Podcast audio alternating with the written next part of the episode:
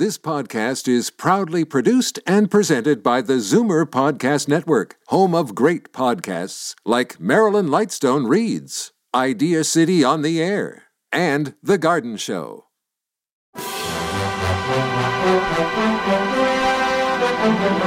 It's Zoomer Radio's Theater of the Mind with Frank Proctor. Open your mind as we fill your head with amazing thrills, chills, and laughs. Theater of the Mind. The best love programs from radio's golden age. Only on Zoomer Radio. Now, here is your master storyteller, Frank Proctor. Thank you, and welcome to the show. Before I do anything else, and since this is the last Theater of the Mind show before Christmas, let me wish you and all at your home a very Merry Christmas. I hope you've been enjoying the Christmas music we're featuring here on the station and the past week of special old time radio shows. Our first show this evening is one that was first aired in 1950.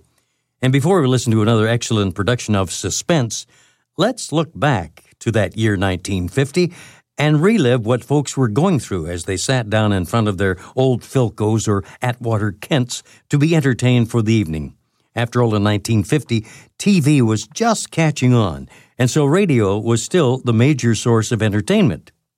1950 was the start of the fast changes that would be seen in the next two decades. The Great Depression had become a faint memory, and families were moving out to the suburbs. Kids watched Howdy Doody on 12 inch black and white TV sets and spent Saturday afternoons watching cartoons at cinema matinees. Times were gentler, with little violence, and the consumer revolution was about to start in a very big way. And the man of the household became the sole breadwinner. The median family income was $3,300 a year, and milk was still delivered to the doorstep. The Korean War begins, with North Korea invading South Korea in June of 1950.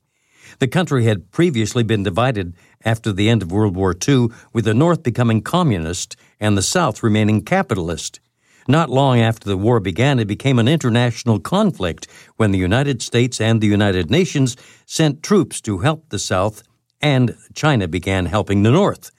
The war ended in 1953 when the two countries settled on maintaining the original division.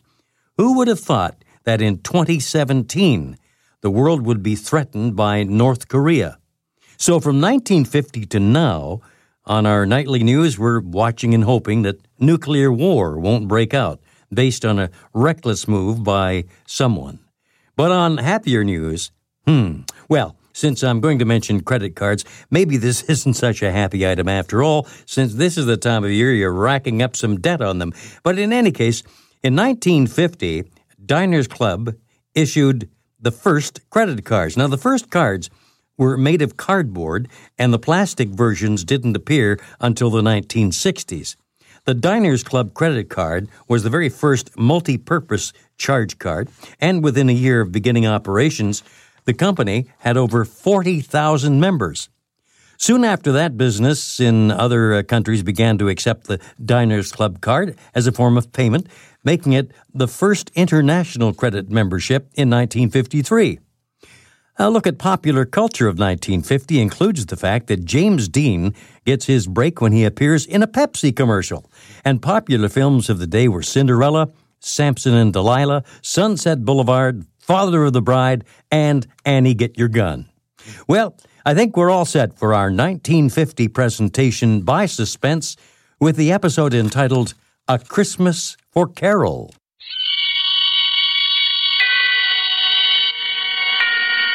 Autolite and its 96,000 dealers present Suspense. Tonight, Autolite brings you Christmas for Carol, a suspense play starring Mr. Dennis Day. And now, with Christmas for Carol and the performance of Dennis Day, Autolite hopes once again to keep you in suspense.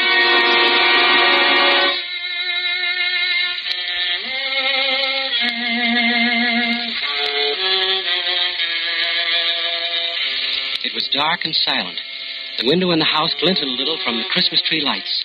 Rocky didn't move. He just stood there in the alley, but I wanted to run. Fast, get away and put it behind me. Just a second. We got the money, Rocky. What are we hanging around for? Come on, let's get out of here. I said we wait for the old couple to get back. What for? Why take chances now? We got some money. How do we know it's all of it? Maybe they split it and put it in two places. We'll wait here and watch for them when they come in. They'll tip it. It was 8,000. That's what he withdrew. You asked for this, kid. Now do as you're told. We wait.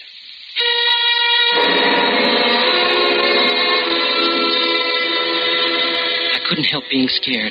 This was my first job, my first and last. I just wanted that money. I wanted it fast and short, and I wanted to run away from it and forget it. For one shot. That's why I got hold of Rocky Perea. Lucky. I had to be lucky just this once. For Carol, not for me. It was for Carol. Nothing else I cared about, see? It didn't seem possible now that three days ago I hadn't known Rocky, hadn't needed him.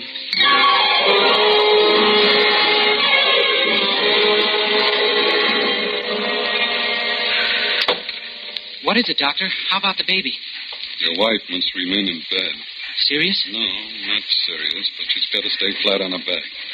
A, nurse. You should have a nurse with her all the time. Oh, but it's two months away, Doctor. It's just a question of keeping her relaxed and quiet, not letting her do any work around the house, lift things, or even walk.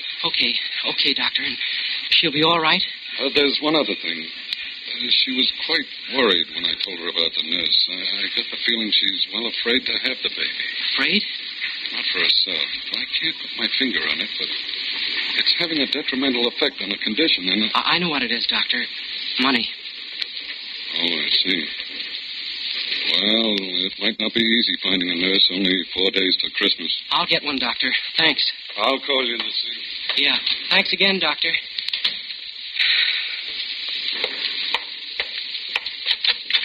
Paul, Sweetheart, it'll be all right. I'm going to get the nurse to take care of you.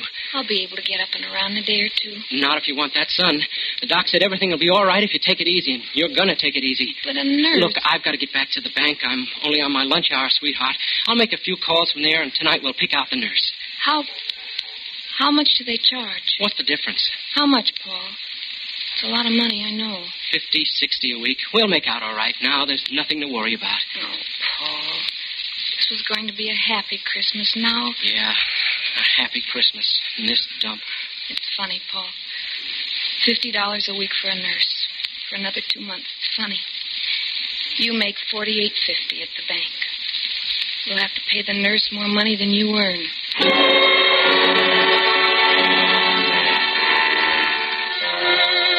Yeah, more money than I earn.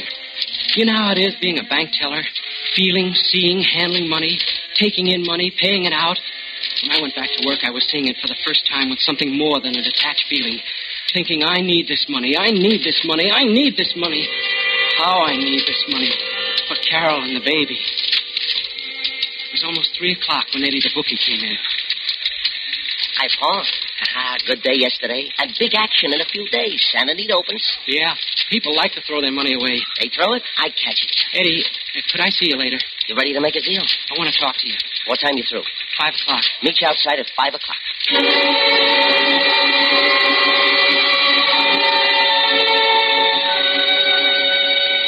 Eddie Garth, bookie.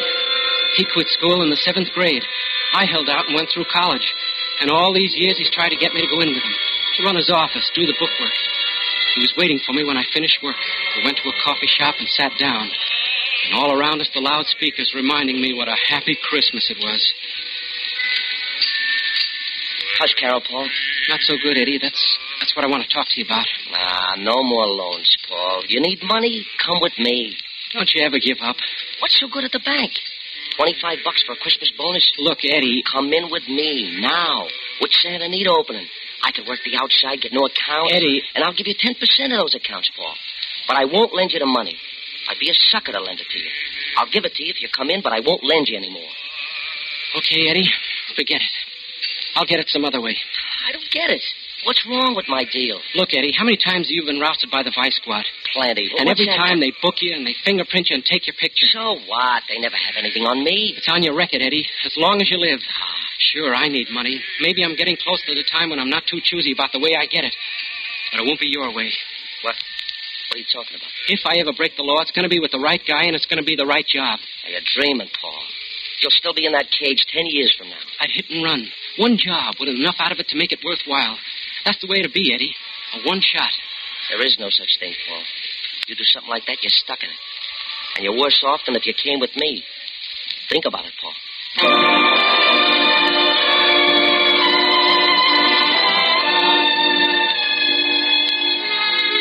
Go home then and fix dinner for Carol, all the time thinking of the money and Carol and the baby and debts. The worry eating at me and thinking about what I'd said to Eddie. Then the next morning, old man Forbes made a withdrawal. The first he'd ever made. Hiya, son. What? Oh, hello, Mr. Forbes. I'm going to miss you, son. Seems like we're good friends after all these years. Miss me? Take a look at the slip. Mm, that's a lot of money. Twelve years hard work. That's what that money means. But you're taking it all out? Yeah. And I quit my job today. Quit your job? Ada and me, we've been waiting a long time for this Christmas. We're moving out of the city. Oh? And we've had our eye on a little farm. Now we can buy it. Even got the papers drawn up. Then you're you're leaving right away? About a week. But Ada don't know yet. I'm going to surprise her. Kind of a Christmas present. But it's not safe to keep so much cash on you, especially Well, I if... got a perfect place to hide it, son. No one would think to look there.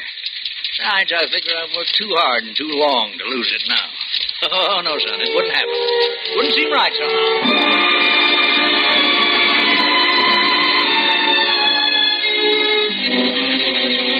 It stayed with me and it grew. Like a wheel spinning, gaining momentum. This could be the right job. $8,000, enough for that single shot. It stayed with me. All the time growing, growing. Lunch is on me, Paul. If you change your mind. No, I called you, Eddie, because I. I need your help. What kind of help? Well, you can arrange for me to talk to someone. Maybe. Who is it? Rocky Perea. Rocky Perea. Are you kidding? You picked yourself the right guy, all right. The cops don't even know what he looks like. They never mugged him or printed him. Yes, Eddie, that's right. You're crazy, I tell you. A million people want to talk to Rocky Perea, including the cops. No. No, Paul, I can't touch it. You can, Eddie, if you want to do bad enough. Please, Eddie. All right. I'll see what I can do. Maybe I do know someone. And, Eddie, it's got to be soon. You know you'll be taking a chance. It better be good. It is, Eddie. Good enough to take the chance for.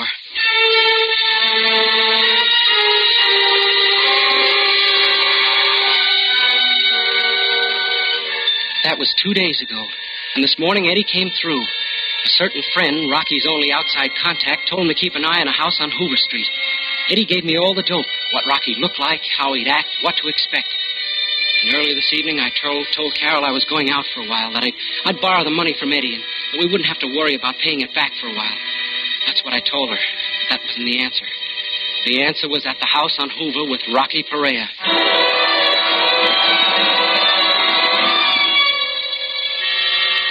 I waited there, hidden in the dark corner behind the incinerator. I kept thinking, making excuses. It wasn't up to me anymore. There wasn't any other choice. I needed money desperately. I needed help to get the money. I waited more than an hour. And then I heard footsteps come up the alley. He stopped before the open patch of light, just like Eddie told me. He was careful, very careful, making sure no one was staking him. I took a deep breath and hitched my weight forward. I was going to cut across the open for the back door. I remember thinking, now, do it for Carol, for the rotten, miserable Christmas. Do it now. Rocky! It froze for a split second, and almost faster than I could see, he ducked into a shadow and spun around. The street light didn't touch him. It glinted on something metallic in his hand. And even from where I was standing, I could see he had a gun pointed at me.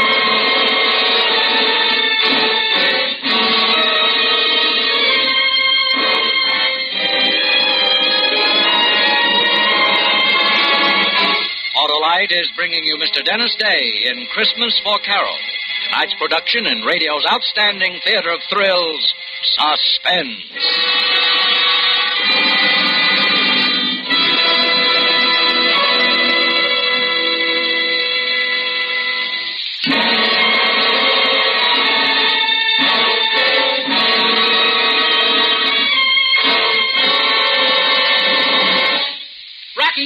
Don't shoot. Good thing I'd said it. His gun was aiming front and center. He crouched there looking at me, his eyes flat and hard, then his voice deep and tight and deadly. Who are you?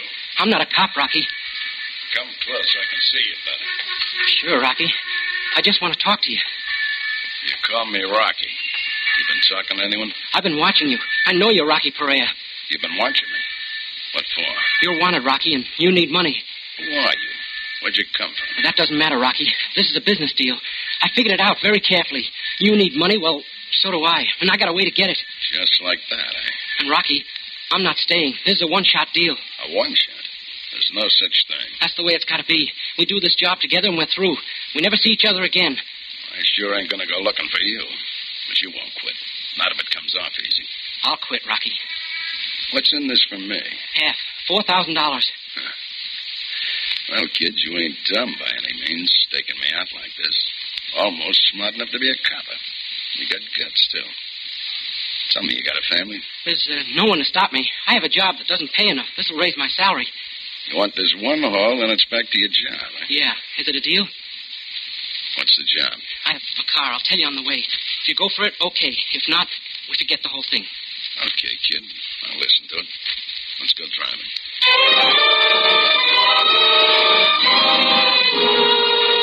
I told him what I'd planned and why I needed him. And he agreed to come with me. We drove to the Forbes' house. It was a small and old house, just big enough for the two of them. I drove down to the corner and parked, and we started back. Lucky there's no one on the street. Let's go up the alley. Yeah, Rocky. There's the back door. Look, no lights. They're not home. That makes it a cinch. Okay, go on, take it. It's your baby. Rocky, I'll have to break a window. Yeah. You want me to hold your hand? I'll wrap my jacket around my fist. That'll keep the noise down. Why don't you write me a book? Okay, okay, I'm going.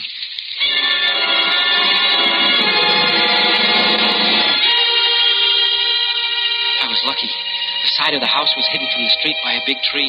There was light to see with from the Christmas tree in the living room. I wrapped the jacket around my knuckles, and with a short, sharp jab, broke through the window. sounded like a cannon.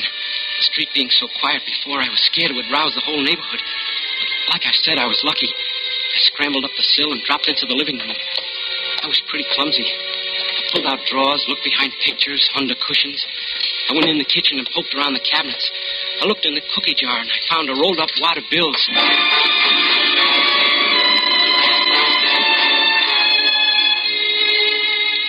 It was money, all right, but only $40. The old lady's secret treasure. Put it back and went into the living room again. Looking around, nervous, I stumbled on the Christmas tree and knocked it over. And then I remembered what the old man had said a Christmas present for his wife. And I knew it was somewhere on that tree.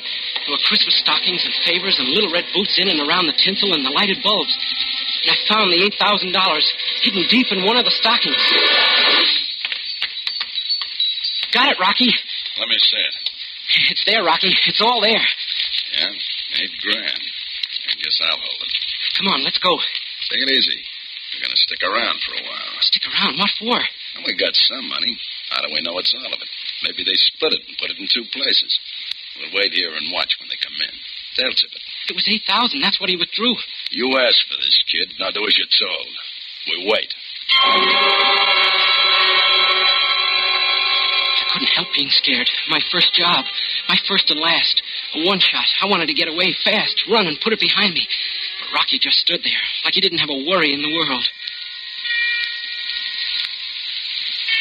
Listen, kid. They're ringing for us. They're wishing us a Merry Christmas. Wait. There they are.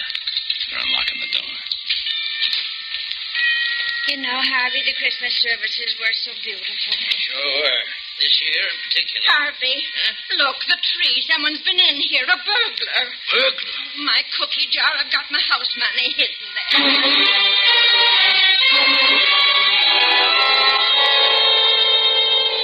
The old lady ran to the kitchen, but Forbes knew where to look, and he knew it was gone. Rocky was grinning, his face lit up like floodlights. Let's go, Rocky. We've seen enough. No, no, hold on a minute. It's all here, Harvey. I wonder what he was after. Ada, it's gone. All the money. All what money? Eight thousand dollars. I took it all out of the bank. Ada, I, I quit my job. It was going to be a surprise. No. Every penny we had in the world. Oh, Harvey.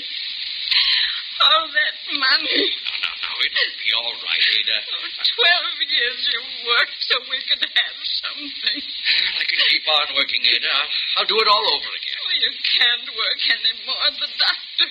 Oh, what's a person to believe?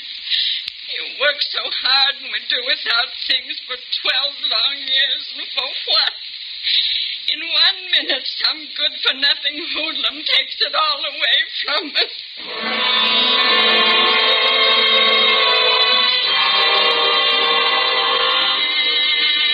I looked at Rocky standing there next to me, his face split by that grin. It was funny to him, something to laugh about, to gloat over. That's why he'd stayed. Suddenly I knew I couldn't go through with it. Me, the guy who needed the money so bad, the guy with the bright one-shot idea. Quite a show, eh, kid? Come on, let's go. He moved off a few steps, but I just stood there, knowing what I was going to do. Come on, I said. Let's go. Knowing what I was going to do. No. No, Rocky. We're not going. Huh? I said we're not going, and neither is the money. What's that? Don't, Rocky. I've got a gun, too. And what's got into you? I'm going to give that money back, Rocky. I I can't stomach this. Give it back. You're crazy. No, Rocky. I just didn't see deep enough. Old people like this. This was your idea. I am responsible for it. I know, Rocky, but I can make it right. Suppose I don't give you the money. Then I'll kill you, Rocky. Okay, kid. You got the gun.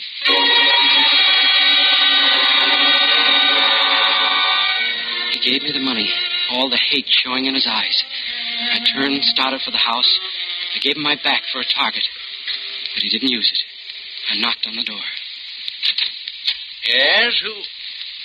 Paul, from the bank. I, uh, I just had a fight with a guy, Mr. Forbes. Saw him jump from your window. I chased after him. Our window? You saw him? Yes, ma'am. I was walking past. I kind of figured he'd just finished robbing you. What, did you catch him? Well, I couldn't hold on to him. He, uh, he broke away, but not before I got this. Why, Harvey, the money. Yes. Paul, bless you. Oh, forget it. I'm only sorry I couldn't hold him. Uh, you you say you fought with this burglar? Yes, um, he broke away We- before. We want to thank you, Paul. Forget it. I'll, I'll be going now. Oh, wait, Paul. We want to give you a reward. Oh no, no, I don't want a reward. I'll, I'll have to be going.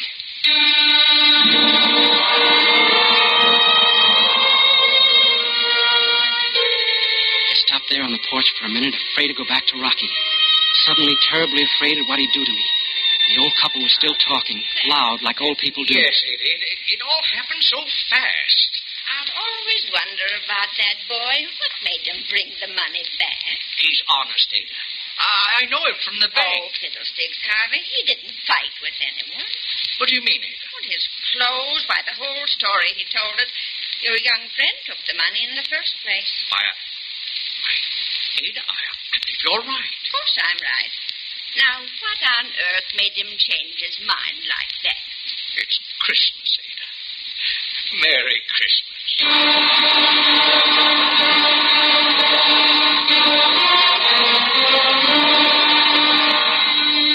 She'd known. The old lady had known all along. And it didn't make any difference. Why, she'd offered, even offered to give me a reward.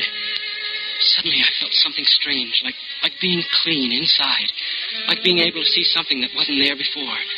And the tightness, the fear eased a little. Now, let's go, kid. The car. Rocky, You did what you wanted. You just forgot that half of that money was mine. Now move.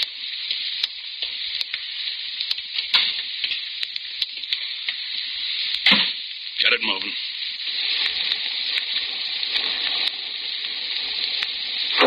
What was it you said? You need me, Rocky. You're hot. Rocky, uh, I made a mistake. I want to team up with you, Rocky. You need money. I got away. I was wrong. Maybe the next job you won't get soft in the head. There's not going to be a next one, Rocky. I'm through. Through. You think I spent Christmas Eve with you because I like you? I'm out four grand. I'm sorry, Rocky, but there's not going to be a next time. You think so, huh? Stop the car. All right. I'll never see it different, Rocky. I found out tonight. It's not these old people, then it's someone else taking it just as hard. You sure? You sure it's not Christmas doing this? I'm sure. It's not for me, Rocky. You know, I'm kind of glad it turned out this way. You what? Well, you're through, ain't you? You're going back to your job. Yeah, Rocky, sure. Good. And I figured it right. What? I didn't think you'd go through with it. Say, wait a minute. Yeah? You're not Rocky Perea. I said you were a smart kid. But The way you acted, so careful, sneaking in the alley and. Say, who are you? Weissman's the name. Police Lieutenant Richard Weissman, gangster squad. You're a cop? But where's Rocky? We picked him up this afternoon, kid. He had a couple of guys working with him, and I thought maybe you were one of them. Now I I don't expect I'll run into you again, kid. So take care of yourself. And uh, Merry Christmas.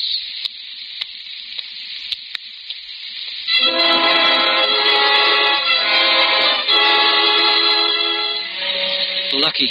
All the breaks. But I was no better off than this morning. There was still money, two months paying the nurse. There was still the worry for Carol. Oh, Mr. Shane, we've been expecting you. Congratulations. Doctor, what's the matter? Why? Nothing's wrong, quite the contrary. Your wife just had a baby. Baby? Carol? Oh, she's perfectly all right. So is your daughter. Carol. Oh, Carol, darling. Are you all right? Hello, sweetheart. I'm fine. Carol, is. is. We won't have to borrow the money now, Paul. It's turned out for the best after all. Oh, darling. And it always will, my dear. We have so much, you and I. We have each other. And now we've got a daughter. A fine, healthy little girl. The rest will come, Paul. Let's live the day we have. Your little girl's over there, Paul. Tell her we're very, very happy she's in the family. And wish her a Merry Christmas.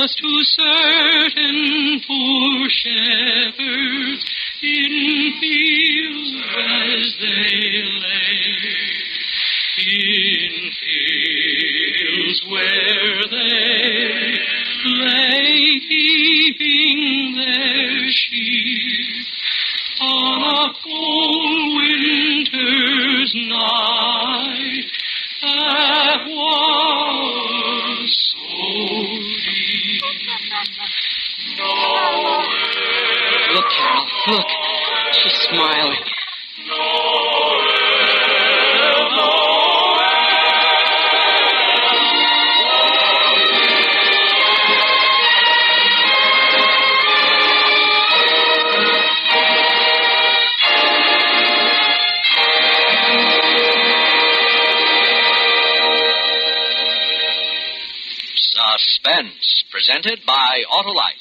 Tonight's star, Mr. Dennis Day. Because you're always right with Autolite.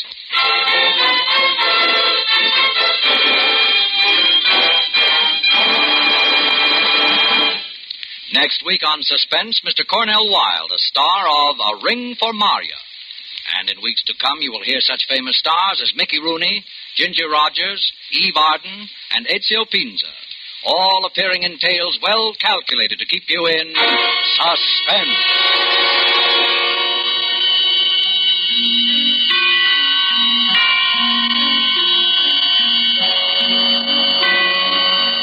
Suspense is produced and directed by Elliott Lewis, with music composed by Lucien Moraweck and conducted by Lud Gluskin.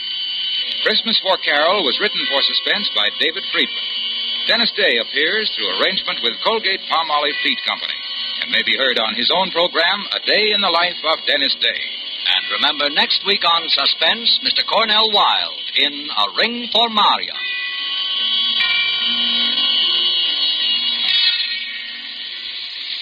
This is Harlow Wilcox again. On behalf of Autolite, its 96,000 dealers, and the cast of Suspense, I extend to all of our listeners best wishes for a Merry Christmas. Good night. This is CBS, the Columbia Broadcasting System.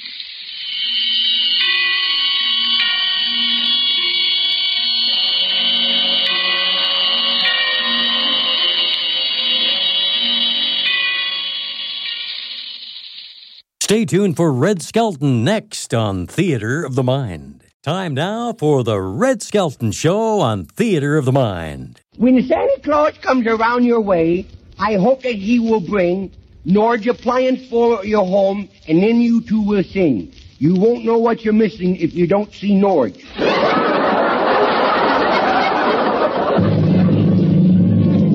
Transcribed from Hollywood, Norge, a division of Borg Warner, manufacturers of America's most modern automatic and wringer washers, gas and electric ranges, water heaters, and home freezers.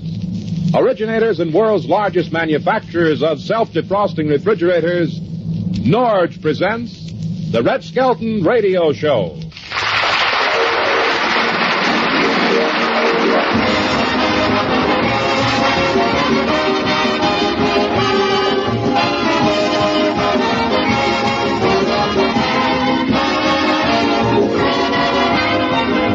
Skelton, David Rose and his orchestra, Lurene Tuttle, Pat McGeehan, and Gene Cuter will be me, Rod O'Connor.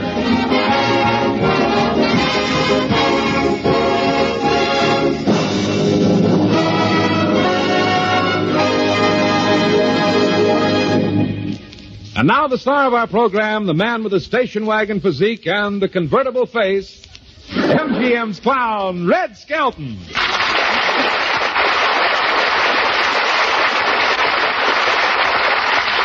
The uh, characters in our show are fictional. Any similarity to persons living would be better off dead. From the Skelton Scrapbook of Satire, a story entitled The Little Christmas Tree.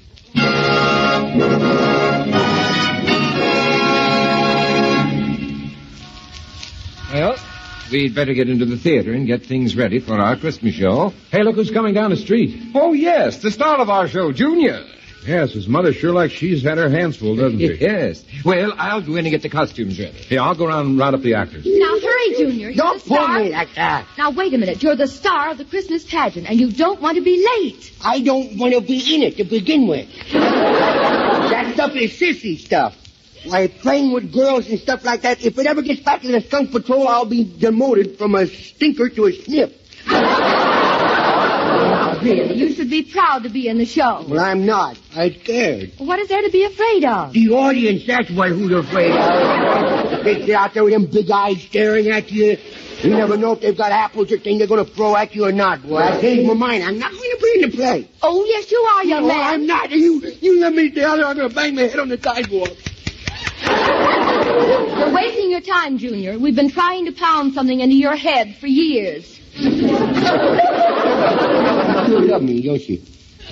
I'm telling you, you better stop acting like this. Well? If Santa hears about it, well, that's all. Well, maybe he won't come this year. Maybe he's still stuck in the chimney. I put a bear trap in there last year. oh, I know. Hey, I know what Pop bought you for Christmas. Hmm? You know that big bottle of perfume? That $60 bottle? Yes. Oh, no, he shouldn't have. He didn't. Well, here's the stage door. Now, Yeah. careful going up the steps. Hello, blubber boy. Oh, there you are. We've been waiting for you. Yes. Do you know your lines, Junior? I know them frontwards and backwards, Good. but I'm so scared they'll probably come out sideways. Good evening, Lurene and Junior. Well, here's your Christmas tree costume. Do those lights work? Uh, yes, they do. Oh, good. This is one Christmas I can get lit up before Pop does. These uh, wires don't have any shorts in them, do they? I have shorts on. We wouldn't want Junior to get electrocuted. Oh, good heavens, no. He's wearing his good suit. Yeah. Well, uh, shall we get dressed, Junior? Yeah, why does I have to be a Christmas tree? Why couldn't I be a widow angel? Oh, you dreamer, you. There you are. Now, see how it fits? Yeah. Right over your head. Now, let's see, let's see how I look. Where's the mirror? Where's the mirror? Let me see, let me see. Hey, me, me legs are sticking out. Well, they're supposed to. They're supposed to be the tree trunk. Oh, it's the first time I ever saw a knock-knee tree trunk. Now, Junior, you behave. Yeah. You're on right after Jean Cuter does her number, When the World Was Young. David Rose and the orchestra will play for her.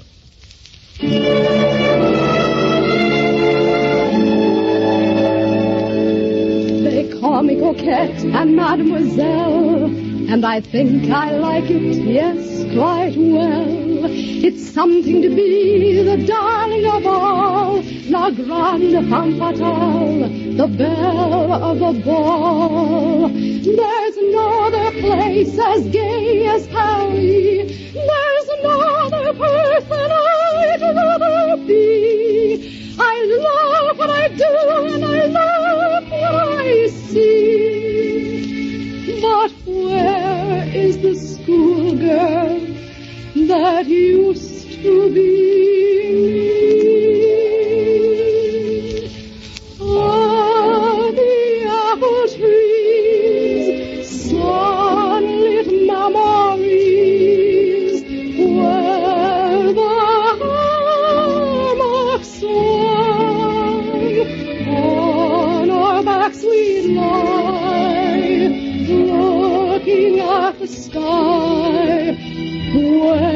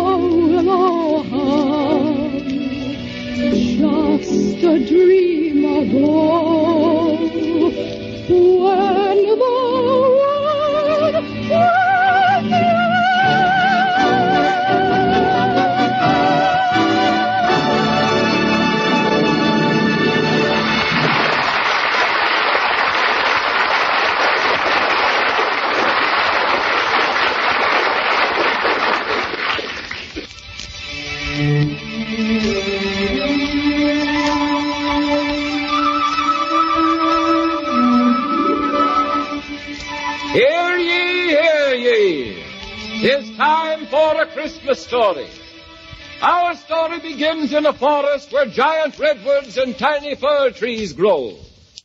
This story is of a little Christmas tree who heard a voice in the whispering wind.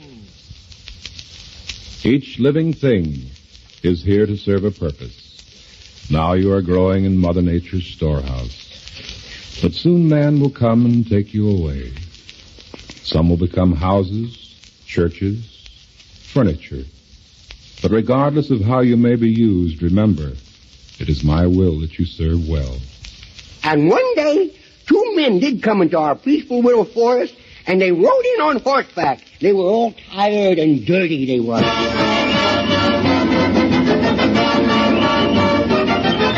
Whoa! Whoa! Oh, come on! Whoa!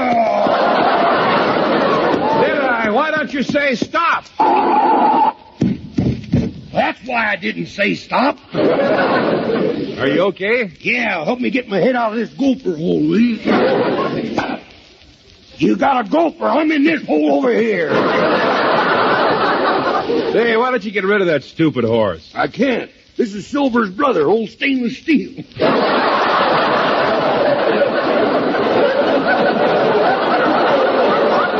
You know, every year around this time, I get a, a feeling like I'd like to give something away, but I ain't got nothing to give. Mm-hmm. I think I'll go over to the bank and get some money and give you half of it.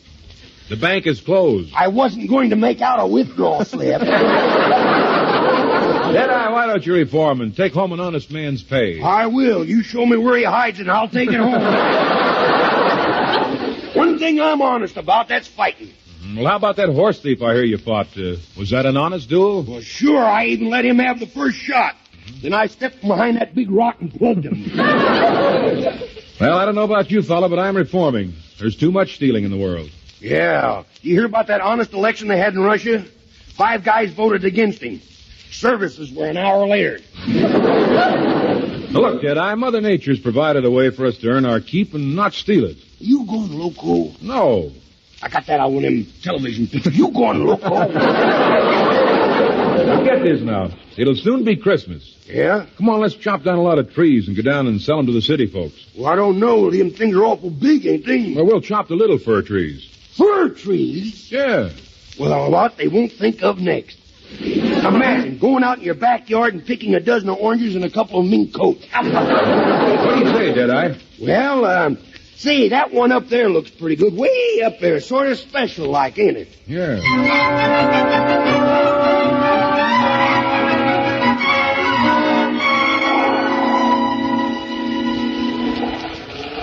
Say, uh, ain't we got enough trees, Deadeye? Nope.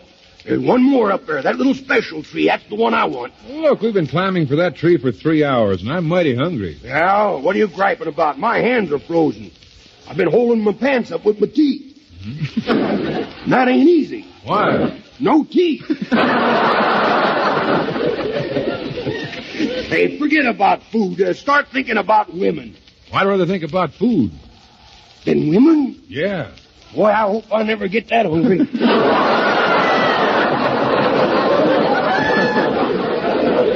hey, look, there's there's that little tree up there. Let, let's go get it and we'll call it a day, huh? See, what's that black thing walking around under it? Looks like a bear. Well, make friends with him. You know, my brother made friends with a bear once. And the bear like him? Sure, he ate all of them. He must have.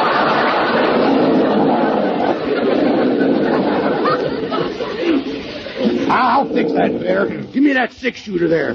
I'll put him to way to rest, boy. Uh, all right, I'll lay down. Give me my gun back, bear. Boy, look at that bear run. Yeah. Boy, well, how you coming with that tree? Well, I'm working like a little beaver. Take bigger bite. Well, come on, let's go. We gotta sell these trees.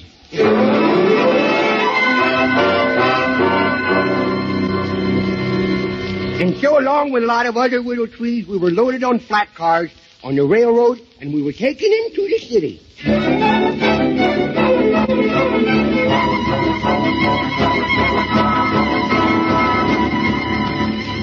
There we all stood, looking at the tall buildings, so different from the tall mountains in the stillness.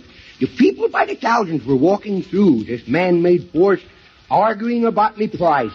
And the man who was selling the trees was pretty unhappy, he was. Well, here Only wait so long if the music don't come, I go right ahead, you know.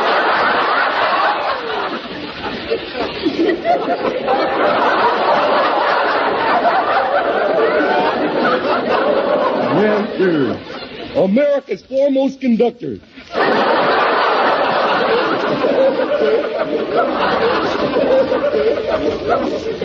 Yes, sir, here I am, old Clem Kadiddlehopper, the Christmas tree man. They call me the Christmas tree man because my head goes so pointy. Business ain't too good either, and I've got a feeling that after the 25th it's going to get worse. Boy, business sure is bad. My head's freezing. Brr. My ears must have come untied. It's getting colder by the minute. I just saw Frosty the Snowman go inside to get warmed up. Yoo-hoo! Clam! Well, well, now, four hogs don't run in, I'll faint.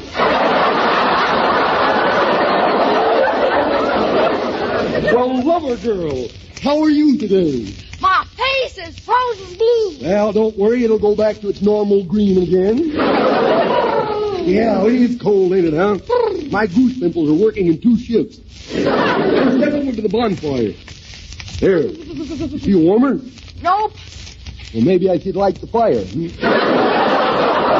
Haven't you lit the fire? Well, no, I figured the logs would last longer this way. Now here's a book of matches. what? A book of matches. Have you read it? Heck, in fact, she didn't get that. She didn't care for it myself. Oh, gee. Look at that handsome man in that Cadillac. How do you know he's handsome? He ain't gotten out of the car yet. Any man in a Cadillac is handsome. Oh, that's Rod O'Connor. Howdy, howdy there. Would you like to buy a Christmas tree? Well, that depends. Uh, what do you have in a real cheap tree? Termites.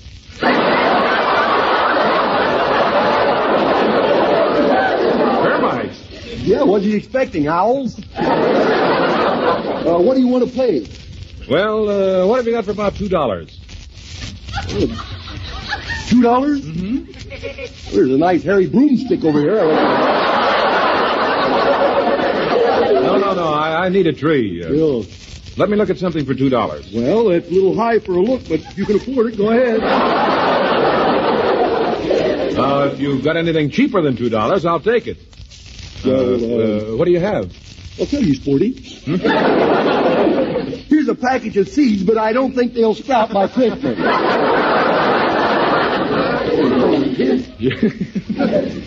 Boy, you sure got some scrawny stuff around here. That's my girl you're looking at. yeah, Hey, she's really something. Yeah, I've heard that before, but what? Maybe I can help you pick out a tree, Mr. O'Connor. Let's not get sickening about this. Hey, there's a brown tree over here. I'll let you have for a dollar. A brown tree? Yeah. Well, I've never heard of that before. Is it something new? No, no, it's very old. Very old. Here's one already decorated. How about that one? That's an orange tree. It is. Well, I thought those light bulbs were a little juicy.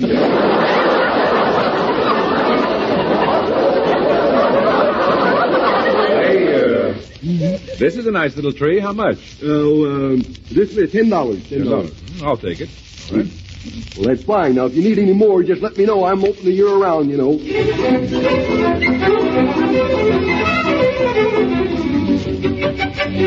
And so I was bought, and it was taken to a beautiful living room.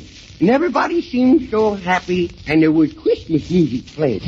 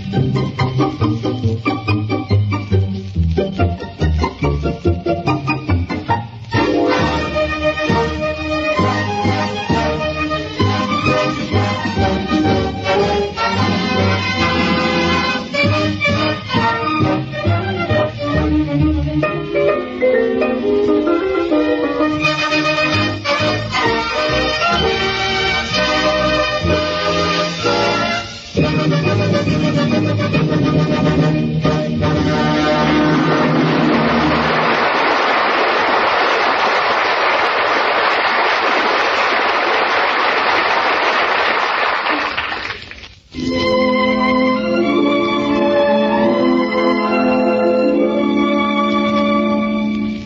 Christmas Eve, and we're making a last minute check of our list to be sure we haven't forgotten anyone. We pause for a second and offer a prayer for our neighbors. We wish all of them a Merry Christmas. The children have hung up their stockings and have been shooed off to bed. In the stillness of the room stands a young fir tree, the tree of the Christ child. Stillness changes our thoughts. we hear the tiny tree speaking.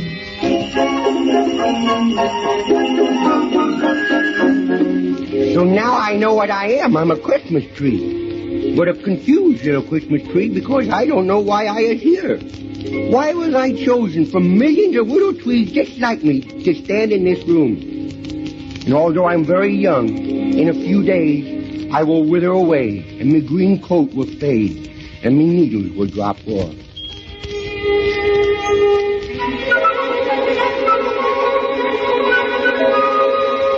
Why am I standing here all decorated? What good are decorations if your deeds are not remembered? They hang decorations on heroes, too. Yet heroes, like Christmas trees, are forgotten, only to be remembered if they're needed to serve another purpose. Beneath my branches, gifts are placed. They're wrapped in gay colors and tied with bright ribbons. These are the tokens of friendship, the spirit of Christmas from those who gave from their heart. They gave for the goodness. Shall we stop and hear the receiver speak? Oh, here's another package Who's it from? from your boss. I wonder what it is. Maybe it's the thing. I think with all his money, he'd give out with something worthwhile. Is this why I was brought here? Am I serving me purpose? Is this the true meaning and spirit of giving? Don't they know that Christmas is the birthday of Christ, not a holiday for the greedy? Why am I standing here anyway? What is me purpose?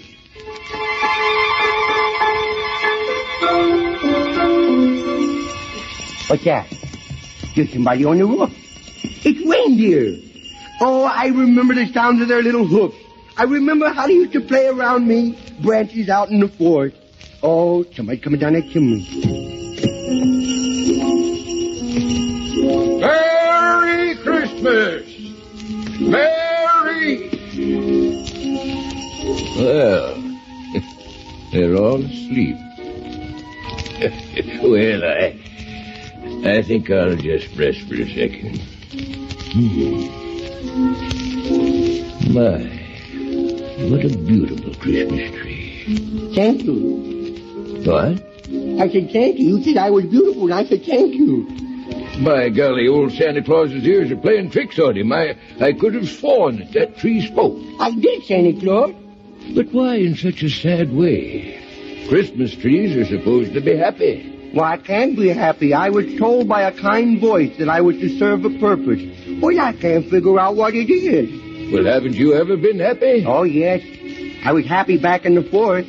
I remember how every spring the same birds who flew south for the winter would return and rebuild their homes that the blizzard had destroyed in my branches.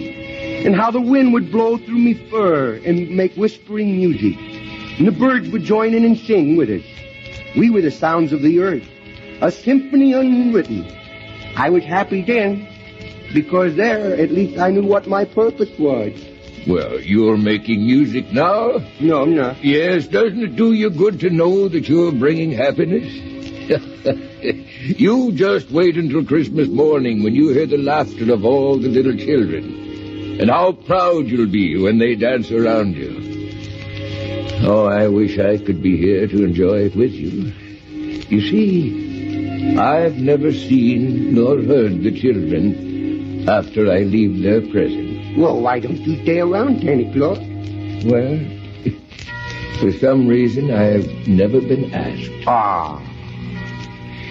It seems that after folks get what they want, Santa Claus isn't needed until the next year when they need something else. Then why does you keep coming back, Santa Claus? Because the children need someone to put the spirit of giving into their little hearts without greed. I come back each year hoping to find men living not by man-made laws, but by the Ten Commandments. So, be happy, little Christmas tree. You do have a very wonderful purpose. How can I be happy? They've cut me off at the roots. I'll be dead in a few days without even knowing my purpose for being here. Well, maybe old Santa Claus can help you understand. You know, tonight I paid a visit to a place and knocked two of my reindeer cold. It was dark, you see, and we ran head on into an iron curtain. I should have known I wasn't wanted when I didn't see one Christmas tree to help light my way. There wasn't one child's stocking to be filled. Not one church holding services. And it was a great, vast place. All without spiritual guidance. You mean they don't have churches? Oh, yes. Yes, they have churches. And people are free to attend. But if they do, they can no longer be members of the party. And only members of the party receive ration cards. Oh, yes. Yes, there were churches. But they were not used for worship, little tree. They're used as museums to belittle the true spirit of giving. Now, do you understand your purpose for being here? As long as you and all other little trees like you can stand in a home at Christmas, the world will know that freedom of man is still here and that God's prayer, peace on earth, goodwill towards men, is still alive. Yes, Santa Claus, I do see it now. Oh, I feel so much better because now I understand my purpose for being here. Good. Well, I must be on my way. Merry Christmas, Merry Christmas. Santa Claus. For next year and every year. And maybe next year you'll be asked to stay longer than just over the holidays. Merry Christmas, Santa Claus. Merry Christmas, everybody.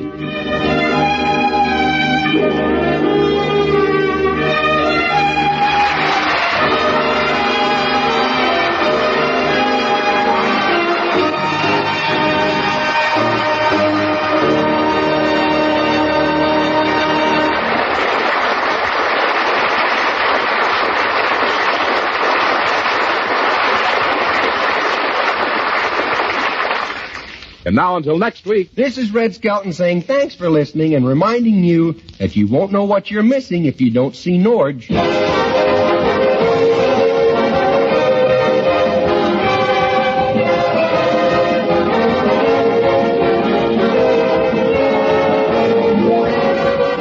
join us again next week for the Red Skelton Show.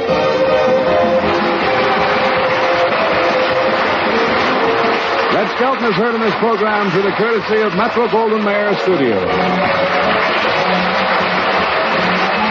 This is a copyrighted feature transcribed from Hollywood.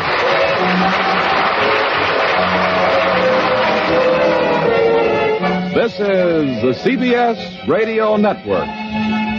Thank you very much for listening. Thanks to Joel Schoenwell and Paul Stringer for technical support. The executive producer for Theater of the Mind is Moses Znaimer.